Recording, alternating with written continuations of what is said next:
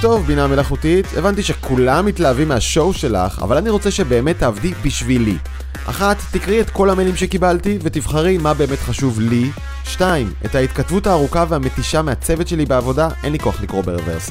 פשוט תסכמי לי מה שרלוונטי לי. שלוש, תהפכי את זה למסמך מסכם. ארבע, תייצרי מהמסמך מצגת.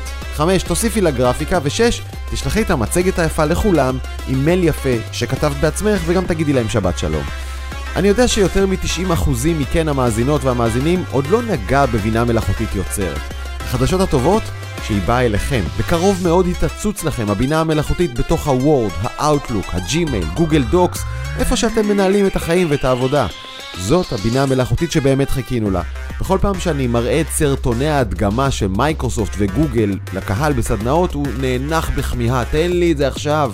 אתם מוזמנים לראות את הסרטונים הללו באינסטגרם שלי. והאמת שגם אני רוצה לנסות, כבר ביקשתי בלי בושה קומבינה ממייקרוסופט. קיבלתי בתגובה חיוך מנומס.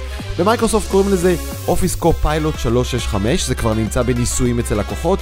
בגוגל קוראים לזה דואט, והיא כבר זמינה לכם בגרסת ניסוי. וזה יהיה הרגע שהציבור הרחב באמת ירגיש את הבינה המלאכותית ממש בידיים. לאן זה יוביל? קשה לדמיין. במקום לנסח מיילים ארוכים, מה שאנחנו הישראלים גם ככה לא אוהבים, פשוט לכתוב, הבנתי, אני על זה. והבינה המלאכותית כבר תהפוך את זה למכתב מנוסח היטב, גברת בג'רנו היקרה, קיבלנו את מכתבך, אנחנו מעריכים את השותפות רבת השנים בינינו, הטרדות שהיבדת חשובות לנו, והרשי לנו להבטיח שאיננו חוסכים במאמצים כדי לטפל, בלה בלה בלה, הבנתם. אני לא אתפלא אם מצידה, גברת בג'רנו, כשתקבל את המכתב הארכני והמנומס, תצווה על הבינה המלאכותית שלה לסכם בקצרה מה כתוב כאן, וזאת תודיע לה, הוא אומר שהוא על זה. אגב, ייתכן שמדי פעם הבינה תטעה ותגיד, הוא אומר שהוא קנה לחומוס. הכל פתוח. כך או כך, בעוד שנה-שנתיים כבר נתרגל לזה שהמחשבים שלנו מכינים עבורנו טקסטים, תמונות, סרטים ומצגות. ובעוד שלוש שנים, הילדים שלנו לא יצליחו להבין.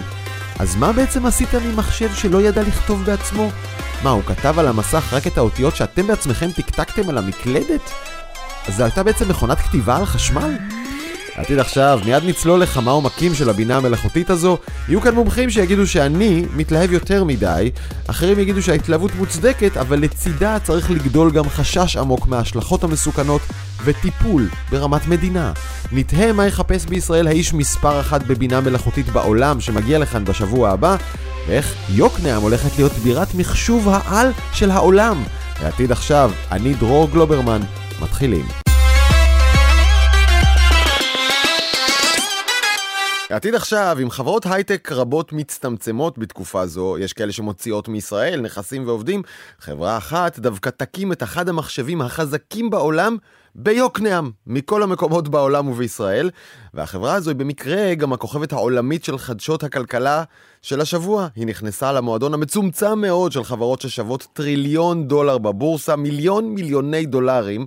במועדון הזה חברות כרגע רק ארבע חברות, מייקרוסופט, אפל, גוגל ואמזון, ועכשיו גם NVIDIA, ואיתנו על הקו יעל אסרף שנהב, סמנכ"לית מוצר ב-NVIDIA ישראל. ערב טוב. ערב טוב, דרור. אז יעל, ככה נכנסים למועדון הטריליון? בונים uh, מחשב על ביוקנעם? להיכנס למועדון הטריליון, uh, אתה יודע, צריך uh, שנים רבות של פיתוח, של טכנולוגיות. לא ככה בן לילה מקימים מחשב על בישראל או, או בעולם.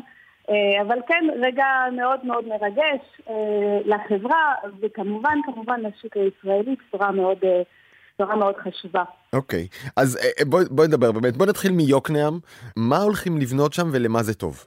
אז הולכים לבנות במעבדות שלנו מחשב על, ישראל 1, הוא בעצם מחשב מאוד גדול שישומש לאימון. של אה, בינה מלאכותית ובינה מלאכותית יוצרת. מדובר של אה, מחשב על שמאשר ביצועים של אה, עד שמונה אקסטה פלופ, אז מה זה אקסטה פלופ? זה מיליארד מיליארדי אופרציות לשנייה. במילים אחרות, מחשב מאוד מאוד חזק. כן, יש לנו קושי גם להבין את הכמות של הפעילויות של המחשב הזה, וגם להבין את כמות הדולרים שאינווידיה שווה על זה משהו אחר. את יכולה להשוות אותו למחשב שאני כרגע יושב מולו? דל XPS 2018. פי כמה המחשב הזה יותר מהיר? אני לא יודעת לעשות את החישוב ככה, כן. אני לא יודעת לעשות איך את החישוב ככה בראש, אבל אני חושבת שאם היית צריך אה, להשתמש במחשב ככה אה, שלך, ביתי, כדי לבצע את, ה, אה, את המשימות שהמחשב על הזה יעשה, אני לא בטוחה שהיית רואה את התוצאות בחיים, כאילו, כן. ולעומת זאת מחשב על כזה נותן תוצאות כאלה בדקות, שעות. או ימים למשימות יותר אה, מורכבות. הבנתי. אוקיי, אז בואי ניקח אה, רגע לתמונה הגדולה של NVIDIA, אה, שאני חושב שהרבה ישראלים מכירים אותה, את יודעת, כתוב לנו במחשב NVIDIA לרבים מאיתנו, יש לנו תפריט כזה שקוראים לו NVIDIA. אנשים שיותר מתעסקים במחשבים יודעים שאתה קונה מחשב בפנים יש כרטיס מסך של NVIDIA, או, או שבבים, אבל הרבה אנשים לא יודעים שאתם בעצם חברת השבבים הכי גדולה בעולם, הרבה יותר גדולה מאינטל. אנחנו, תשמע, NVIDIA התחילה בעצם את, ה, את הדרך עם כרטיסים גרפיים, ו, ואז אה, אה, התרחבנו לעוד אה, מוצרים. המעבדי GPU שלנו הם אה, בשימוש על ידי הלקוחות שלנו שנים רבות. כן, אה, האמת שזה כולנו לקוחות שלכם, כי זה נמצא בכל מקום, בטלפונים ובמחשבים ובעוד המון המון דברים אחרים. אבל אני רוצה לשאול אותך, ממש לנקודה הזאת, עבור, אני חושב שהרבה ישראלים עדיין אינטל נתפסת כמלכת השבבים, NVIDIA, אה, מאזינות ומאזינים יקרים, שווה בערך פי שמונה, פי תשעה מאינטל. זה כמו תשע אינטלים אה, מבחינת השווי. מה ההבדל הגדול? מה, מה יש בשבבים שאתם עושים שאין במה שאינטל וחברות אחרות עושות? תשמע, יש הרבה חברות שמפתחות uh, פתרונות ושבבים, כמו שאתה אומר, ואינטל היא אחד מהם. אני חושבת שההבדל המאוד מאוד גדול, שכמובן שאנחנו גם מוכרים את השבבים ואת המוצרים האלה, אבל אנחנו בעצם מוכרים פתרונות. כדי אה, להיות מסוגל לאבד משימת בינה מלאכותית או בינה מלאכותית יוצרת, צריך הרבה יותר משבב או חתיכת אה, אה, חומרה או תוכנה כזאת. צריך ממש שלכל אורך הפתרון, הפתרון החומרתי, הפתרון התוכנתי וכמובן הפתרונות התקשורת שאנחנו מפתחים פה בארץ יהיו מחוילים, מאוקטמים, לבצע את המשימה הזאת. אוקיי, את לוקחת אותנו... רגע, אבל אני רוצה... אנחנו נותנים הכל פתרון, כל הפתרון. נכון, אבל זה, זה, זה רלוונטי אולי לחברות שרוצות לקנות מחר את המחשב שלכם, שעולה, אם אני לא טועה, 200 אלף דולר, אבל אה, אני רוצה ממש להיכנס רגע, להבין את ההבדל. אתם עובדים אחרת לגמרי מהשבב או מהמוח, מהמעבד שאנחנו מכירים במחשב. זה עובד אחרת לגמרי. כן, אתה צודק. המעבד שאנחנו מכירים, ה-CPU, אה, הוא מעבד שהוא מיועד אה, לתפעל לאפליקציות יישומים אה, יחסית פשוטים. המעבדי GPU, הם, יש להם הרבה מאוד... שזה מה שאתם עושים. כן. זה מה שאנחנו עושים. אנחנו גם, דרך אגב, יש לנו גם מוצרי CPU וגם מוצרי GPU ויש עוד הרבה מאוד... טוב, אנחנו נצטרך, נצטרך להסביר את זה לטובת המאזינים והמאזינות. בתוך המחשב שיש לכולנו, אה, בבית או בתיק, יש CPU, שזה Central Processing Unit, המעבד המרכזי, לב, המוח של כל הסיפור הזה. נכון מאוד. מעבד אחד שאולי הוא מחולק לכמה חלקים קטנים בפנים, אבל בסוף הוא, הוא כמו מנוע של נושאת מטוסים גדולה שמזיז את כל המחשב. ואילו אתם, המעבד שלכם, מורכב מהמון המון, ה-GPU מורכב מהמון המון המון מעבדים קטנטנים שמחוברים, אלפים מחוברים ביחד, אז במקום מנוע אחד של נושאת מטוסים, זה כמו המון המון מנועים של אופניים חשמליים, אבל מחוברים ביחד. אתה צודק, ושבעצם מתחלקים באיזושהי משימה ומבצעים חלקים של משימה ביחד, אבל אני חייבת להוסיף עוד, אה, כן. uh, עוד uh, משהו נוסף למה שאתה אמרת, שהוא מאוד נכון. אנחנו רגילים לחשוב על uh, יחידת מחשוב כמחשב, כמו שאתה אומר, עם המעבד המרכזי, ה-CPU, ככה אנחנו uh, רואים את העולם. היום, בעידן של בינה מלאכותית, היחידת מחשוב היא לא המחשב, היחידת מחשוב היא מרכז הנתונים. זאת אומרת, לא רק GPU אחד, אלא אלפי GPU מחוברים ביחד, המבצעים ביחד את המשימה של הבינה המלאכותית. זאת היחידת מחשוב החדשה בעולם אה, בינה מלאכותית. הבנתי, כלומר, ככה... כלומר העובדה שבינה מלאכותית נשענת על המון המון חישובים קטנים ועל המון המון המון אינפורמציה, בעצם שינתה את הדרך שבה אנחנו מבינים מחשב. הוא כבר לא צריך להיות מכונה אחת עם מוח אחד, אלא, נכון, אה, המון יחידות עיבוד שמטפלות בהמון נתונים שנמצאות באיזשהו מקום בעולם, אה, באיזה מחסן נתונים אדיר.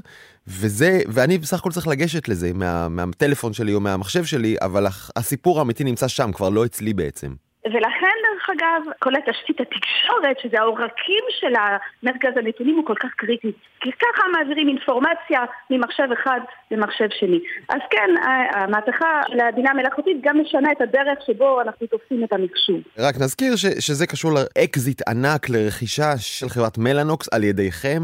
אחת מבאמת אימפריות ההייטק הישראליות שנרכשה לפני 3-4 שנים, תמורת uh, כמעט 7 מיליארד דולר uh, על ידיכם, והיום היא חלק ממרכז הפיתוח שלכם. נסיים אולי עם השאלה, איך, איך חוגגים כשהחברה שלך שווה מיליון מיליוני דולרים? האחריות היא גדולה, אה, אני חושבת שהחגיגה האמיתית שלנו זה להקים את ה-Israel One הזה ולהביא את הבשורה פה, בארץ, למפתחים, לפרטנרים שלנו, לחברות. גם ברמת התדמית אני חייב לומר לך שלראות סוף סוף כותרת חיובית בכל העולם על ישראל ועל ההייטק הישראלי היה באמת מחמם לב.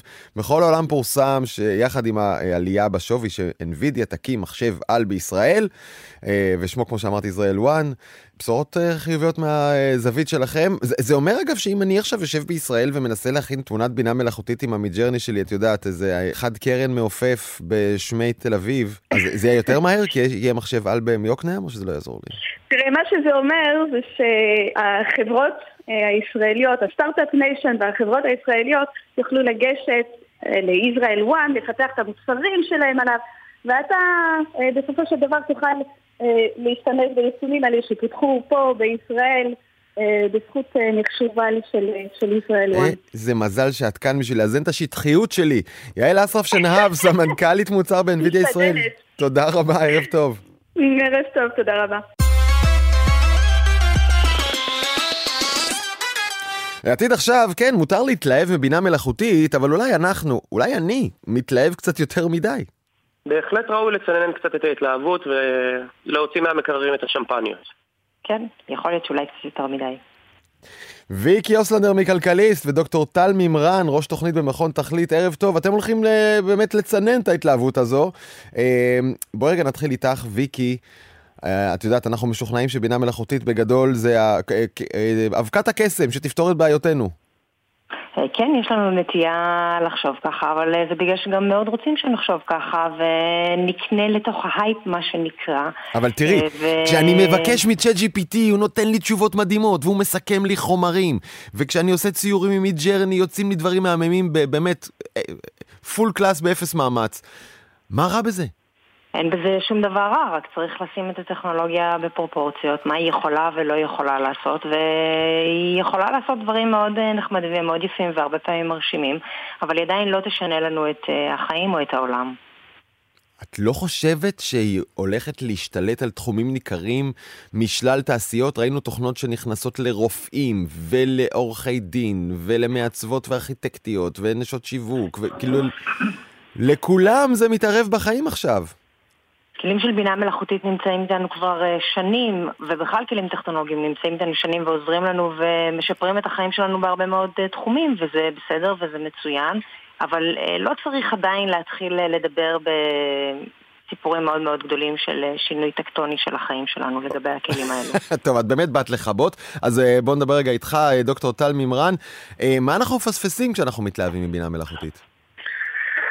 אני חושב שראוי מאוד להתלהב מכל דבר שהוא חידוש אה, עניין בחיים שלנו, אבל באותה מידה חשוב לשאול מה המחיר. מה המחיר האישי שאני משלם על הדבר הזה, מה המחיר החברתי, והאם הממשלה, שבעצם מנהלת את חיי, יצרה מסגרת רגולטורית שמאפשרת לחברות הייטק לפרוח, להתפתח ולהיות יצירתיות, אבל באותה נשימה גם לשמור על ערכי יסוד לאומיים. רגע, אז בוא תשים שים רגע על השולחן את הסכנה כפי שאתה מבין אותה, או דוג... או אתה יודע מה, אחת מן הסכנות, אחר כך ניגע באחרות.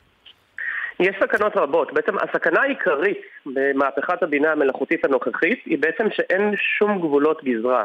היכולות הנוכחיות של הבינה המלאכותית הן ללמוד כל תחום בחיים שלנו. זה יכול להיות מוזיקה, זה יכול להיות ספורט, זה יכול להיות מכניקה כבדה לצורך תשתיות, אין דבר, אין שפה שהבינה המלאכותית לא תוכל לפענח ולנסות לעשות את זה טוב יותר מאיתנו. ואם אנחנו לא נציב לבינה המלאכותית את הגבולות, שהם גבולות של בטיחות, שהם גבולות של ערכים שחשובים עבור כולנו כחברה, שום דבר לא יעצור אותה. ואנחנו יכולים לגלות, מאוחר מדי, שכבר אין מה לעשות בנדון. אה, אני צריך ממך דוגמה, או ממך ויקי, דוגמה, סיפור למשהו שעלול לקרות ש... שוט. אפשר, להסתכל על דוגמת הרשתות החברתיות. בעצם נתנו לרשתות החברתיות לפרוח, כי ראינו, אוי, איזו תופעה נפלאה, אפשר להכיר אנשים מרחבי העולם, אפשר להתחבר מחדש, יש קול לכולנו, יש כיכר עיר חדשה. אבל כעבור כמה שנים גילינו שיש מחירים מאוד משמעותיים לרשתות חברתיות. הן פוגעות בלכידות החברתית, הן מגבירות אה, קיטוב. אה, מבצע שומרי החומות ומה, שב... ומה שקרה בישראל נובע בין היתר מהיכולת להסית ולהתאגד למעשה האלימות ברשתות החברתיות. אנשים נכנסו לדיכאון, נכנס... אה, סבלו מבעיות פסיכולוגיות. בעצם נתנו יד חופשייה לרשתות החברתיות לפרוח, וגילינו רק לאחר מכן שיש מחיר מאוד מאוד מאוד כבד. ועכשיו לעצור ולהסדר שוק שכבר קיים, והוא כבר עובדת חיים, לפעמים זה מאוחר מדי. ואתה אומר, אה, אתה חושש שיקרה בבינה מלאכותית מה? אפקט דומה? עוד יותר חמור. עוד יותר חמור. חמור עוד יותר. בטח, אין שאלה בכלל. אז עוד פעם אני אומר לך, קח דוגמה אחת, תן לי סיפור אחד היפותטי שבעיניך מסמל את אחת הסכנות האלה, מה עלול לקרות? אה, דיברת על צ'אט אה, GPT, אז נדבר על בינה מלאכותית יוצרת. בינה מלאכותית יוצרת בעצם הקסם שנגלה לנגד עינינו, הוא שתוכנה יכולה לייצר תוכן מסוג של טקסט, תמונה, מוזיקה, הייקו יפני, כל מה שנרצה. אבל השאלה היא כיצד נוצר הטקסט הזה, והטקסט הזה נוצר כתוצאה מלמידה של יצירות אנושיות קודמות. עכשיו, הבינה המלאכותית, להבדיל מבני אדם, לא עוצרת לשאול את עצמה, האם אני פוגעת בזכויות יוצרים כאשר אני לומדת תחום מסוים? האם אני פוגעת בזכויות יוצרים כאשר אני מנפקת תוצר מסוים? וגבולות שנוצרו במשך שנים רבות, גבולות שמאזנים בין חדשנות לבין זכויות יוצרים למשל, הולכים ומתערערים עם כל יום שגובר. ויקי, מה בעינייך הסכנה? או מה הסיפור שממחיש את הסכנה הזו? בעיניי הסכנה הכי גדולה זה הכוח הרב שאנחנו חושבים שיש למערכות האלה ללמוד, ולכן נותנים להם אה, מקום בתהליך קבלת ההחלטות, אפילו לפעמים תהליכים מאוד קטנים, ואז הם מעוותים מאוד דברים מאוד בסיסיים שאנחנו כציבור צריך לקבל, למשל ואני לא אקח דווקא בינה מלאכותית יוצרת, אני אקח למשל אה, שימוש במערכות כאלו כדי למשל להחליט איזה תיקים שקשורים למשרד הרווחה או תיקים סוציאל... אה, ש... ש... שצריכים לטפל במשפחות, צריך לקבל, צריכים לקבל קדימות בטיפול ממשלתי. או כלומר, איזה הלוואות... כלומר, את אומרת, רגע, רגע, את אומרת, מה אם, מה אם יוכנס, תוכנס בינה מלאכותית אה, לתעדוף של משרד הרווחה באילו משפחות לטפל קודם, או בהחלטות פיננסיות של הבנקים למי לתת משכנתה, שאגב, זה לדעתי כבר קורה. נכון. אוקיי, מה, נכון, מה עלול לקרות? קורה, וגם ההחלטות האלו, החברתיות יותר, כבר מתרחשות במדינות אחרות, גם באירופה וגם בארצות הברית, ואנחנו יודעים ממחקרים, יותר ממחקר אחד, מחקרים רבים שהמערכות האלה סובלות מהטיות אפילו לא מכוונות, הן מפלות בין אנשים רק אפילו על, על בסיס אה, אה, המיקוד שלהם. וברגע שאנחנו נותנים למערכות האלה לקבל החלטות כאלה חשובות, ואנחנו מאמינים שהמערכות האלה אובייקטיביות, כי ובכן מכונה, ומכונה מאוד חכמה, והיא לומדת, אה, אז אנחנו בעצם מפקיעים לחלוטין את התהליך שלנו לבקר את, התה, את התהליכים האלו, ואז נוצרת אפליה שיטתית על ידי מכונות שהיא בעצם משקפת למעשה אפליות קיימות בחברה, אבל אנחנו חושבים שהתוצר הוא אובייקטיבי, ומפקיעים, ובעצם פוגעים ככה אה, בשירותים שאנחנו נותנים לאזרחים. המדינה יכולה לפגוע ככה, בנקים יכולים לפגוע ככה. כן. אה, הדוגמאות הן מאוד מאוד מרובות. דוגמאות שכבר קיימות, על הארכות מעצר בארצות הברית. הברית, שופטים הסתמכו על בינה מלאכותית והתברר שהיא ממליצה להם להאריך מעצר יותר לכהי עור מאשר ל, אה, ללבנים. אה, וטל, אתה מכיר את הסיפור על האיש, דיברנו עליו כאן בתוכנית, אה, הישראלי שנעצר בנתב"ג לחיפוש סמים, כי בינה נכון, מלאכותית בדיוק. שהמשטרה משתמשת בה אמרה לשוטרים, תעצרו אותו, נכון, תחפשו עליו סמים. זו בדיוק הדוגמה שרציתי להשלים לדברי המאוד חכמים של ויקי, אני מסכים לחלוטין עם כל מה שנאמר, והעובדה שיש קבלת החלטות בשדה ביטחוני על ידי בינה מלאכותית שלא מסבירה את עצמה, ומשטרת ישראל מסרבת לחשוף נתונים שמראים שמערכות כאלו אכן יעילות בקבלת החלטות, זה דבר מאוד מדאיג. אני חושד שכ-90 אחוזים, אולי אפילו יותר מהמאזינים והמאזינות שלנו, עוד לא התנסו בזה בעצמם. אה, והם עוד לא משוכנעים בהשפעה שתהיה לטכנולוגיה הזו על, אה, על המדינה ועל הכלכלה. האם מדינת ישראל צריכה כבר להתעסק בזה ולקבוע כללים וגבולות, או רגע, בוא נראה מה זה באמת עושה ואז? אני חושב שמדינה צריכה להימדד בהתאם לרוחב הכתפיים שלה. ובתחום הטכנולוגי, ישראל נמצאת בחזית הטכנולוגיה. המחשב הראשון שחובר על האינטרנט מחוץ לארצות הברית בשנת 89 היה מחשב שפעל באוניברסיטה העברית בירושלים. אנחנו מדינה שנמצאת בחזית הטכנולוגיה, אנחנו מדינה שנהנית מיכולות AI מהמתקדמות ביותר, אנחנו מדינה שגם חשופה לסיכונים של השימוש לרעה בטכנולוגיות מתקדמות מבלי שתהיה מסגרת רגולטורית.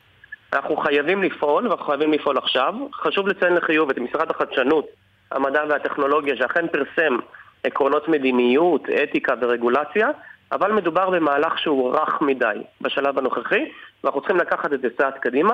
לגישתנו במכון תכלית ראוי להקים מאסדר לאומי כלומר, להקים, כמו שיש נגיד הממונה על הביטוח, וה...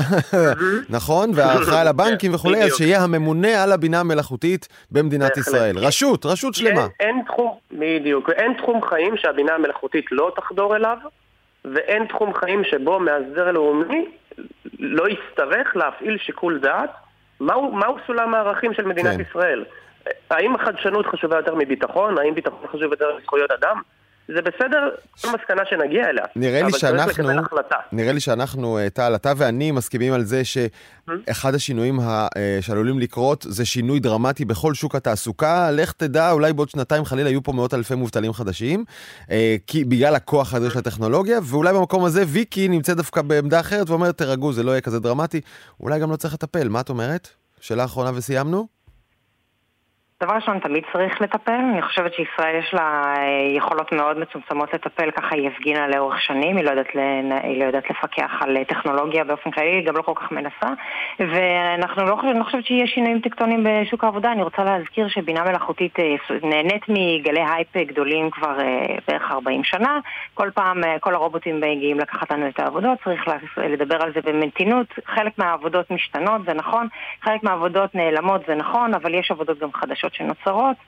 אה, זה לא, לא יהיו לנו כאן אלפי מובטלים, אני להערכתי, ב, אה, בשנתיים הקרובות בגלל בינה מלאכותית, ייתכן בגלל סיבות אחרות כלכליות וחברתיות ופוליטיות במדינת ישראל, אבל לא בגלל בינה מלאכותית. ויקי יוסנדר מכלכליסט ודוקטור טל מימרן ממכון תכלית, אינני יודע אם יצאתי אה, מעודד יותר או פחות, מודאג יותר או פחות, ונלהב יותר או פחות מהשיחה הזאת, אנחנו נצטרך לעשות אותה עוד פעם כנראה. תודה רבה, ערב טוב. תודה רבה. לעתיד עכשיו, אם אתם רגילים לשתף את חשבון הנטפליקס שלכם עם חברים, ההורים, דודים, נטפליקס לא אוהבת את זה, ואחרי חודשים של תכנונים ואיומים, עכשיו היא נוקטת צעד חריף נגד התופעה.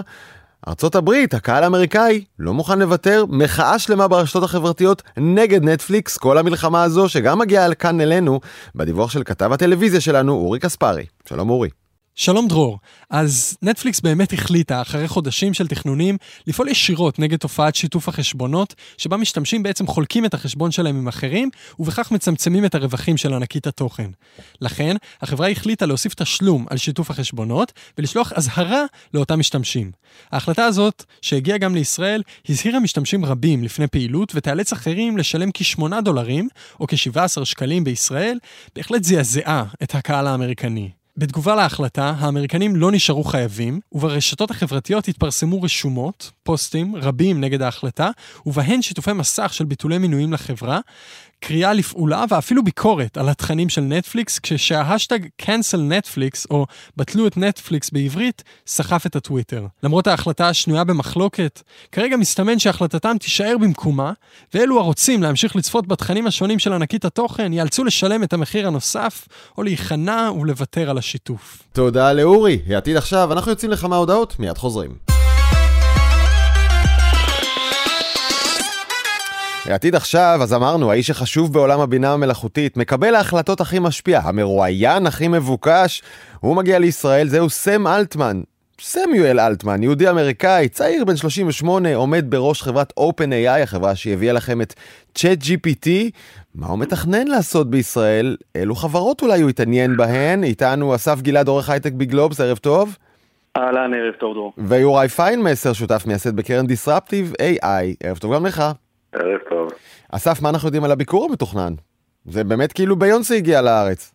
כן, לגמרי, סם סופרסטאר, אה, כוכב העל מגיע לישראל, באמת אולי האיש הכי חשוב אה, בעולם הטכנולוגיה של ימינו, אם תרצה אולי האיש הכי חשוב, היטבת להגדיר את זה, ביונסה וכדומה. סם אלטמן, אז באמת כמו שציינת, הוא מנכ"ל OpenAI, אה, אולי החברה, החברה שהשיקה לראשונה לציבור את, את מוצרי הבינה המלאכותית היוצרת שכולנו מכירים, התחיל עם ChatGPT ו DALL-E.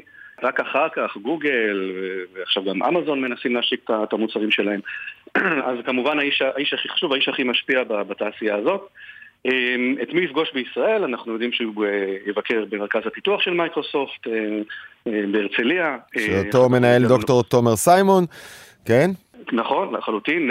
תומר סיימון הוא המדען הראשי של, של מרכז הפיתוח. סם גם יגיע לאוניברסיטת תל אביב.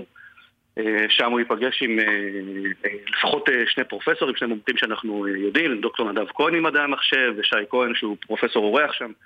הוא אגב ראש הבינה המלאכותית של סימילר ווב, בעבר אוקיי, אבל בעצם, בעצם למה הוא בא, איש עסוק מה שנקרא, למה הוא כאן, מה הוא, מה הוא מחפש, מה הוא רוצה? צריך להגיד שאין איזה ייחודיות לביקור הישראלי, כן? הוא עושה פה ביקור, זה בעצם טור עולמי. אפרופו סלבריטיז שעושים מסעות בינלאומיים, אז הוא כבר חצה בעצם את כל אירופה, הוא ביקר בבריטניה, בספרד, אה, בפולין אפילו, שם הוא פגש את ראש הממשלה מורבייצקי. אוקיי. הוא מגיע לישראל כי ישראל זה בדרך, ומפה אגב הוא ממשיך, ממש באותו בוקר שהוא, מתרא... שהוא מבקר בתל אביב, הוא ממשיך לרבת עמון. אחרי זה הוא כמובן ממשיך למקומות אחרים באסיה, לאיחוד האמירויות, לסינגפור. אה, כלומר, את, אתם, מאוד... את, הוא עובר פה על... היות שהייתי בשכונה אז קפצתי לביקור, אני בדרך מפולין לאמירויות, בדרך קפצתי לתל אביב לרגע. זה העניין? תראה, יש חשיבות בכל זאת, ל Start-Up Nation, בכל זאת מדינה ש...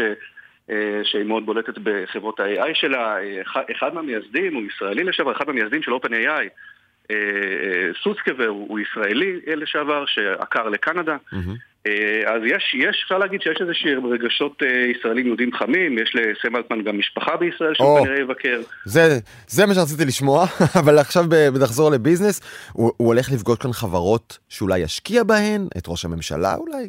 הפגישה עם ראש הממשלה עדיין לא נסגרה, נשיא המדינה יצוג יפגוש אותו. אמ, אני, אני בסוף מאמין שהוא לא יפגוש פוליטיקאים, למרות שאגב באירופה הוא נפגש עם, אה, בעיקר עם ראשי המדינות, בבריטניה הוא נפגש עם, עם רישי סונאק, כן. אה, בצר, בצרפת את, את, את מקרון. אה, כן, אני חושב שבסוף אולי יוראי אפילו יוכל להוסיף יותר ממני, הוא, הוא ירצה לראות חברות סטארט-אפ ישראליות, מומחי בינה מלאכותית ישראלים. יש פה לא מעט חברות מעניינות, יש כאן חברות אפילו גדולות בתחום הזה כמו AI 21. Mm-hmm. שאומנם משתפת פעולה עם אמזון ולא עם הקבוצה של סם אלטמן שזאת קבוצת מייקרוסופט, היא בכל הולכת עם, עם, עם המתחרים. אתה יודע, בוא, בוא נשאל את יוראי, כן. אה, אה, יש בעיניך לסם אלטמן אינטרסים בישראל או שזה פשוט ביקור על הדרך? גם וגם. אה, מן הסתם זה ביקור על הדרך, הסביר אסף, אה, הוא לא טס במיוחד לפה, אבל בוא נסתכל רגע על הצד של האינטרסים, זה דווקא יותר מעניין, ואני גם אומר, יש לזה משמעויות עבורנו בלי קשר. אה, עבורנו כמדינה וכתעשיית הייטק. אז אני חושב שבראש ובראשונה, אה, וזאת אולי גם הסיבה שהוא פוגש אה, בדרך פוליטיקאים ודמויות מפתח בתחומי חוק וגוורננס, כי הוא לקח את האג'נדה של הסיפור של הרגולציה של ה-AI כאיזשהו לפיד שהוא נושא אותו. אז אני חושב שזה חלק מסיפור שהוא מוביל וטוב כלומר מה, הוא בא להמליץ למקבלי, הוא בא להמליץ למקבלי החלטות ולפוליטיקאים ישראלים, תתחילו לחשוב על רגולציה על בינה מלאכותית, שזה נוגע לשיחה שדיברנו עליה, נוגע לשיחה שהייתה כאן לפני רגע? בדרכו שלו, כן, אני לא חושב ש... אה, הוא עושה להם אה, תדרוך וכותב להם את ההמלצות לרגולציה בין המקומית בין העולמית, אבל אני חושב שזה עוזר אה, לרתום את כלל המדינות בעולם להיות יותר אקטיביים בנושא. וישראל היא יחסית אקטיבית בתחום הזה, בטח ב-OECD והפעילות שלנו, אז אני חושב שמבחינה הזאת יש משמעות.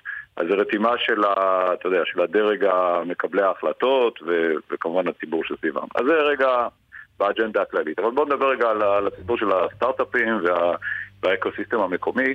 אה, תראה, מדינת ישראל זה סטארט-אפ נשן אה, ידוע כבר, ובטח יש לה מובילות אה, בעלת שם, לא, זה המקום הראשון ללכת אליו בעולם הסייבר.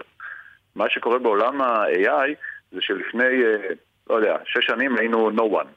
לא היינו אפילו על המפה של, לא היינו ברשימת מדינות ה-OECD שמתעסקות בזה בכלל, והיום אנחנו ב top חמש, בכל הדירוגים, בכל מקום שתסתכל, האוניברסיטאות שלנו לוקחות מקום ראשון. כן.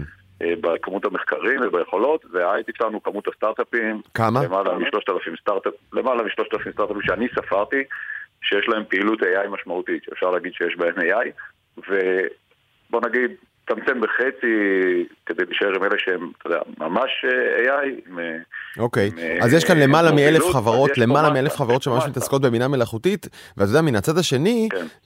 אפשר לומר ש-OpenAI היא היום החברה הכי גדולה ומשמעותית בעולם הטכנולוגיה ללא פעילות בישראל? אה, תראה, הפעילות שלה היא דרך אה, מייקרוסופט, אבל כן. כ-OpenAI עצמה אפשר לומר את זה. אה, מייקרוסופט ישראל, ולכן גם כל הביקור הזה והחשיבות שלו, עושה את החיבור הזה. אנחנו מרגישים כן מחוברים ל ecosystem של OpenAI כטכנולוגים, בזכות מה שקורה פה עם, כן. עם מייקרוסופט.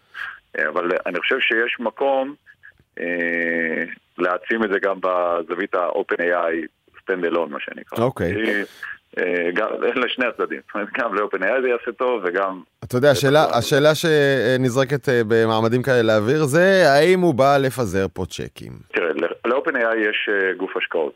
שעושה השקעות. אני עוד לא יודע להגיד אם הם עושים קניות, אם הם עושים M&A זה רוכשים חברות, אז אני קטונתי לדעת מה התוכניות שלהם, אבל אני חושב שאם אנחנו נהיה על המפה שלו, על הכוונת שלו, והוא יבין ויתרשם אני חושב שזה מה שצריך לקרות בימים הקרובים.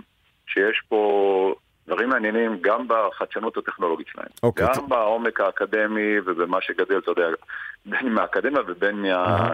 מיוצאי היחידות בצבא שכבר שנים עושים uh, uh, AI.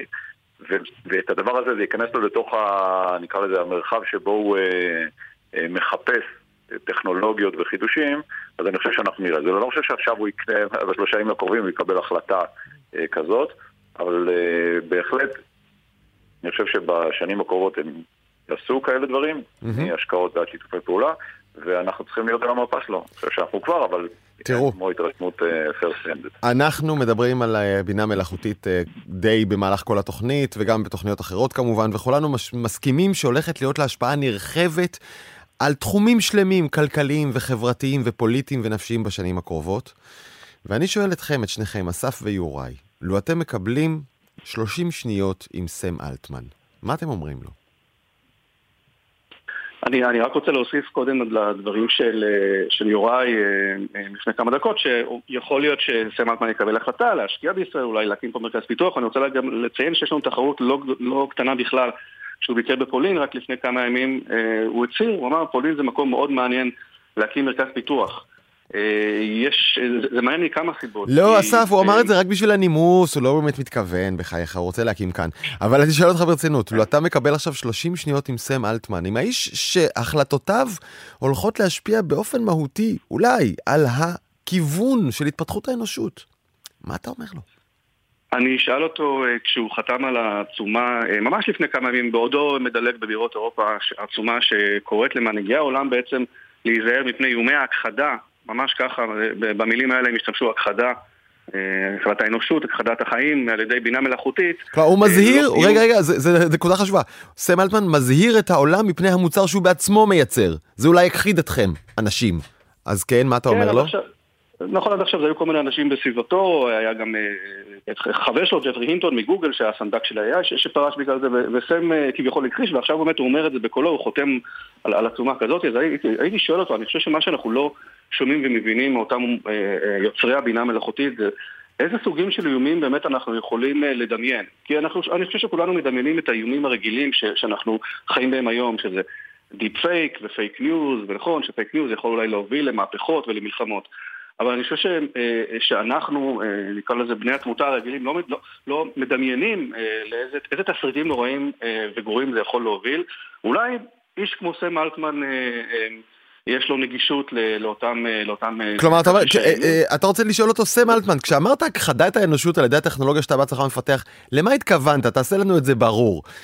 ועכשיו אני שואל אותך... ובעיקר איך מונעים את זה. איך מונעים את זה? יוראי פיינמסר כן. מדיסרפטיב 30 שניות עם סם אלטמן, מה אתה שואל אותו? או מה אתה אומר לו? אותו, או, אה, טוב, שואל ואומר זה דברים שונים, אבל דווקא בוא נלך על השואל, כי יש שאלה פתוחה באוויר. אה, אנחנו באיזשהו פיק של מאמץ טכנולוגי שהתחיל ב-2014, שהביא אותנו לסיפור שאנחנו חשים אותו היום, ה-AI הזה, הג'נרטיב וכן הלאה. אני שואל, מהו המאמץ הטכנולוגי ואיך עושים אותו, שידאג שכל הדבר הזה יהיה בטוח, מוגן, אה, ישמור על האנושות וכן הלאה. אה, כרגע אני רואה וקטורים שהם מאמצים רגולטוריים, מאמצים אה, שהם מניעתיים, יש את העצומה אפילו שאז אה, חתמו עליה כמה בכירים שאומרת לעצור בכלל. אני מצפה מבן אדם כזה, בשיעור מנהיגות כזה, עם יכולת גישה לכל המדענים בעולם, באמת, הוא ישרוק, כולם יבואו. להציב את הוקטור ואת הפעילות המחקרית ואחר מכן המימושית של טכנולוגיה שתהיה מעורבת בתוך הטכנולוגיה של ה-AI ותפתור את הדבר הזה, כי כרגע אין פתרון, יש חולשות אינהרנטיות בסיפור הזה כן. של ב- אה, בקיצור, שניכם, שניכם מודאגים. מהפוטנציאל השלילי יותר ממה שאתם מתלהבים מהפוטנציאל החיובי. אה, חס וחלילה. חס וחלילה. אוקיי, אז טוב שהאזנת. ממש לא, אל תגיד את זה, אני מתלהב מהפוטנציאל החיובי, אה, אבל כמו כל דבר, כן. אתה יודע, כשהמציאו את המכוניות, כן? אז יש פוטנציאלים שליליים במכוניות, במנועים וכן הלאה, אבל יש המון פוטנציאל החיובי עדיין מלהיב אותך יותר. יופי, זה חשוב לשמור, זה חשוב לשמור גם על זווית אה, חיובית. אסף גלעד מגלובס ויוראי פיינמסר מדיסרפטיב AI, תודה רבה, ערב טוב. תודה רבה. תודה רבה, ערב טוב. עתיד עכשיו, לאולפן נכנסת עומר עזרן, כתבתנו לענייני טכנולוגיה, ומה מה זה, מהעורף שלה יוצאים חוטים? מה עשית? אני עוד לא, אבל uh, ממש בקרוב, uh, כנראה שאנחנו הולכים באמת לראות את זה אצל uh, אנשים שככה הולכים ברחוב.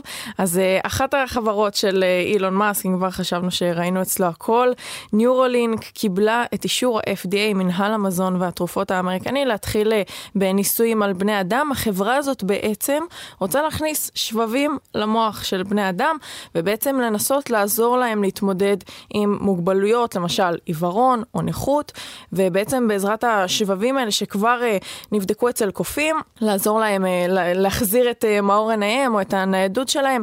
אז השבבים האלה נועדו לפרש את האותות שמופקים במוח, להעביר את המידע למכשירים באמצעות בלוטות שהיום יש לכולנו בטלפונים אה, זה- הניידים. זה יהיה אלחוטי, לא תצטרכי לא תצטרכי כן. לנסוע עם חוטים מהעורף, זה בבלוטוס. זה יהיה קצת יותר נוח אם לא ישתלשלו לך אה, חוטים מהמוח. אז אה, המומחים האלה, המומחים בעצם מזהירים שיש פה איזושהי סכנה, אה, גם אה, מבחינה בטיחותית, שהשבב לא יתחיל אה, לטייל במוח ובחלקים בגוף, צריך לעשות המון ניסויים, גם יכול להיות מבחינה אתית, הרבה אתגרים יש לדבר הזה, אבל באמת פוטנציאל מאוד מאוד גדול, שכמו הרבה דברים שאילון מאסק עושה, ישנה את האנושות מקצה לקצה ומאוד מעניין לראות.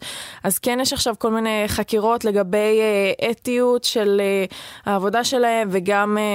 האם נעשו ניסויים אה, בבעלי חיים והדרך שבה התייחסו אליהם, אבל אה, אפשר להניח שהם יצליחו להתגבר על המכשולים האלה, כי באמת זה למטרה אה, מאוד חשובה. כן, אז בטווח הקצר זה לעזור לאנשים שמתמודדים עם מוגבלות, ואולי ראית את הסרטון הזה עם הקוף, נכון? כן. שהושתל לו שבב, זה כבר לפני אה, שנתיים, הושתל לו שבב, ועכשיו הוא משחק, משחק משחק מחשב רק בכוח המחשבה. כן, מטורף. אה, אז אנחנו צריכים לדמיין אנשים שאולי אינם רואים, שיוכלו, נכון, את העיניים לחבר לתוך המוח בחזרה דרך כן. השבב הזה. אז אילון מאסק באמת ניסה להשיג את האישור הזה הרבה זמן, הוא אמר נקבל ב-2020, ואז נקבל ב-2022, עכשיו הנה 2023 הם אה, יתחילו לקבל, אבל הם אומרים אנחנו לא נתחיל עכשיו ומיד להתחיל אה, לעשות ניסויים בבני אדם, הם כנראה יתחילו לגשש עוד קצת, לעשות את אוקיי. הבדיקות שלהם, ואז באמת יתחילו בשטח לעשות את הניסויים. השאלה מה יקרה כשהשבב הזה יהיה דו-כיווני ונוכל גם אה, לחפש איתו באינטרנט ולחשוב איתו לתוך מחשב, נכון? כן. אה, ולהשתיל למישהו מחשבות בתוך הראש. נשמע אה, מאוד מסוכן, בגלל זה צריך להיות מאוד מאוד אחראים לגבי זה, לעשות את כל הבדיקות הנדרשות ולראות איך אנחנו גורמים שזה לא יקרה. אל תשחקו לי עם המוח. עומר עזרן, תודה. תודה.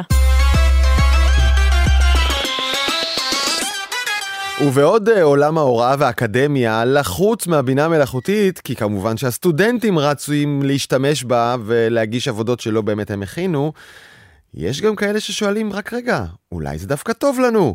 פרופסור אריה גביוס, דיקן הפקולטה למינהל עסקים ובית הספר למדעים וטכנולוגיה בקהילה האקדמית אונו, אתה אחד מהם. ערב טוב, אני אחד מהם, נכון, אני לא פחות מתרגש מהמהפכה הזאת מבחינת ההשפעה, ובמקום לנסות אה, לברוח אה, מהכלים החדשים שמציע ChatGPT ומערכות דומות, אה, החלטנו שההפך, צריך ללמד את הסטודנטים להשתמש במערכות האלו. ומה הם יוכלו להפיק בעזרתן, אה, שאיננו מלאכת רמייה של הכנת עבודות שלא הם הכינו? אז במקום לנסות להילחם ולנסות לזהות זיופים, הלכנו בגישה שונה. למשל, כבר עכשיו רצות אה, יש כמה קורסים שרצים במספר תוכניות, שישה מופעים שרצים במקביל, שבהם אמרנו, זה קורס בעצם בחדשנות, יזמות וחדשנות, ואמרנו לסטודנטים, במקום לבחון אותם בצורה רגילה על ידי הגשת עבודות ובחינות, אנחנו דורשים מהם להשתמש במערכת צ'אט GPT כדי לייצר את העבודות. אנחנו נבדוק את העבודות האלו, ניתן גם בדיקת עמיתים שסטודנט אחד בודק את העבודות של האחרים, ונראה שהם מסוגלים להפיק תכנים באיכות גבוהה. כי אחת הבעיות של המערכות האלו, שאם אתה לא יודע להשתמש בהן נכון, הן מייצרות הרבה מאוד ג'אנק. ואם אתה רוצה עבודה איכותית, אתה צריך לדעת לעשות את זה. בדרך אנחנו מלמדים אותם גם את התכנים של הקורס וגם שימוש במערכת. כלומר, מה, אתה, אתה דורש מהם אה, להראות לך, או המרצה או המתרגל, להראות מה הם עשו מול הבינה המלאכותית, מה הם קיבלו, ואיך הם השתמשו בזה, או איך הם שינו את זה, או מה הם לקחו מכל זה כדי לא. להגיש גם? הרבה יותר מזה. אנחנו אומרים להם, עכשיו יש לך עבודה בקורס, מספר עבודות יש בקורס הזה, אנחנו אומרים להם, לכו תשתמשו בצ'אט GPT לדוגמה, כן, אה, ותייצרו את העבודה. בואו נראה איזה איכות עבודה אתם מייצרים. כי אם אתם עובדים נכון עם המערכת, היא באמת מייצרת תכנים, אתם מצליחים לקבל תכנים באיכות גבוהה, אני מצפה גם לעבודה בסופו של יום ברמה... אה, כלומר אתה סינדלת אותם לבינה המלאכותית, הם חייבים להצליח להוציא מהבינה המלאכותית משהו שהוא ראוי למאכל אדם, או ראוי לקבל עליו ציון. בדיוק. אנחנו לוקחים את זה לכיוון הפוך, במקום לנסות לזהות את זה, אני אומר, לכו תעבדו עם המערכת. בואו נראה שאתם מגיעים להישגים הרבה יותר גבוהים מאשר ללא המערכת.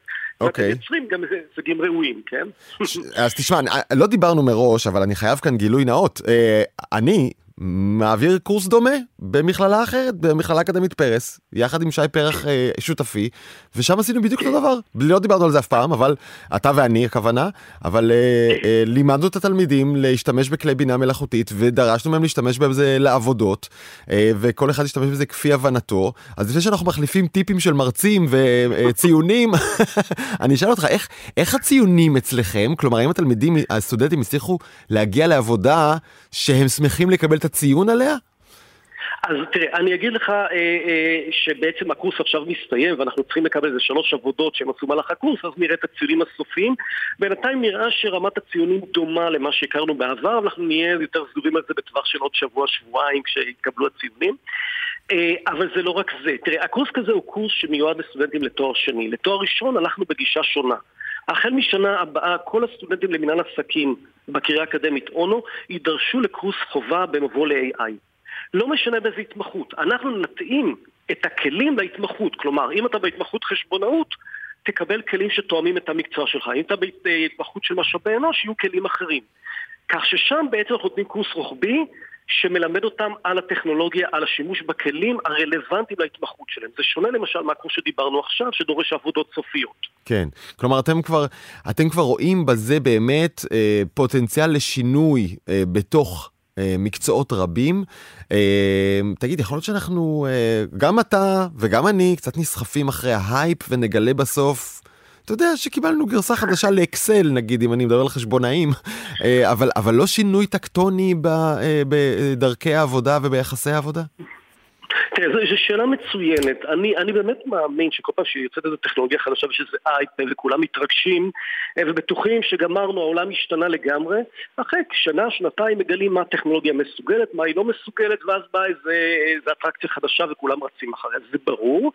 מצד שני, ברור שכאן קרה משהו שונה. ההנגשה של ה-AI דרך ChatGPT שהייתה בנובמבר 22 באמת שינה, שיטה בצורה מאוד מאוד עמוקה כי היא נגישה לכל אדם. וזאת בהחלט מהפכה, כמו שהאינטרנט פתאום יהיה נגיש לכל אדם ויצר בעצם מהפכה, מהפכת המידע. אז ברור שקרה כאן משהו מאוד עמוק, אה, הוא ישפיע מאוד על חיינו, אני בטוח שזה לא סוף העולם, אנחנו נהיה גם עוד שנה, שנתיים, נהיה במקומות אחרים, טכנולוגיות חדשות שירגשו אותנו באותה מידה. כן, כלומר, אתה, בוא נגיד ככה, למי שאיננו לומד כרגע MBA במכללה אה, או באוניברסיטה, אה, אתה תמליץ גם, אני מניח, כן. היכנסו לאתרים האלה, תכניסו את האצבעות שלכם פנימה, תתחילו כן. לבחוש, תרגישו מה זה עושה. בהחלט. כמו שהייתי אומר, אולי בשנות ה-90 או 2000 ו... לכו לאינטרנט, תשתמשו בכלי, תשתמשו בגוגל, תשתמשו במערכות כדי להתקדם וללמוד, להיות חלק מהעולם. בלי זה אתם מנותקים מהסביבה. פרופסור איו גביוס, דיקן הפקולטה למנהל עסקים בקריאה אקדמית אונו, תודה רבה. תודה רבה וערב טוב. עתיד עכשיו לא נסיים בלי קפיצה לדרום ולעתיד, שם נמצא רמי שני, מגיש הפודקאסט מה שקורה מחר, מה העניינים? אהלן דרור, שלום לך ולכל המאזינות והמאזינים, אני שמח שאתה נותן לי את העתיד, אתה מתפטר ממני מהר ככה. זה גורלי בתוכנית הזו. אה, כן, אתה יודע. תשמע, עצם שחטפה זבנג כואבת מאוד, ובדרך כלל הטיפול הוא לשים עליה קרח. אבל מה קורה כשאתה אה, שחקן נבחרת ישראל הצעירה בכדורגל, ויש לך רבע גמר מול אה, ברזיל נניח, אתה לא יכול לרוץ עם קרח על הרגל, אבל אתה כן יכול לרוץ עם גרב, יותר נכון מחצלת שאליה מוצמדים גופי קירור, משהו שהוא כמו גופי חימום, אבל עושה פעולה הפוכה. בוא נשמע את דוקטור מריה תדמור מחברת קולוור תרפויטיקס, ואחר כך כך נמשיך. אם אנחנו ניקח כמה פלטות קטנות, מספיק, לכסות את הרגל, אפילו לא צריך בכל נקודה ונקודה, אלא לעשות לה אווירה מספיק קרה באותה סביבה פגועה ש... תקרר את הרקמה שדרושה לקירור, שיש לה נפיחות, שיש לה כאב. זה, זה חתיכות קטנטנות, נכון? נכון, זה מין אה, פסיפס כזה של חתיכות שמורכבות אה, אחת אה, באיזשהו מרחק מהשנייה, פשוט צריך להשאיר לך סביבה קרירה על האור, על הרקמה האורית מעל, ה, מעל העצם. והלוחות שמרכיבים את גופי הקירור עשויים משכבות חרס חיצוניות ושכבת מוליך למחצה ביניהם. כשמועבר דרך המוליך זרם חשמלי הוא מחמם את הצד החיצוני של הלוחית. בצד השני מתרחשת פעולה הפוכה, זאת אומרת זה הופך להיות מעין מחליף חום. אז החום מתפנה ומאפשר כניסה של קור שיכול להגיע אפילו לאפס מעלות. אבל אין צורך בפחות מעשר מעלות. אגב, להחליש את עוצמת הכאב מרכיבים את המחצלת הזאת פשוט מסביב לעצם הפגועה מפעילים אה, מעגל חשמלי שהמצבר שלו הוא בגודל קצת יותר קטן ממכשיר אה, טלפון חכם, העצם מתקררת, הכאב מתנדף, ואם אתה עבד או סניור, אתה יכול להמשיך להבקיע שערים במונדיאליטו. אה, לא יודע אם שמת לב לתאריך, רמי שני, היום, ה-1 ביוני, תזמין לי אחד כזה לשלושה חודשים, בסדר? אבל לכל הגוף. למה? לאיזה תאריך? לאן אתה מכוון? אני מכוון לכל הקיץ. יולי, אוגוסט, אני רוצה להסתובב עם הדבר הזה, מקרר אותי צמוד. רמי שני, בפודקאסט מה שקורה מחר, תודה רבה לך. עד כאן העתיד עכשיו, ערכה אביב פוגל, הפיקו בר גולדפרב ואורי קספרי. על הביצוע הטכני יואב מנדלוביץ', אני דרור גלוברמן. אתם מוזמנים לשמוע אותנו מתי ואיך שבא לכם, בכל פלטפורמת הפודקאסטים המקובלות, אפל, ספוטיפיי וכולי, פשוט חפשו העתיד עכשיו. אני זמין להערות והצעות בדרור גלוברמן באינסטגרם. יאללה ביי.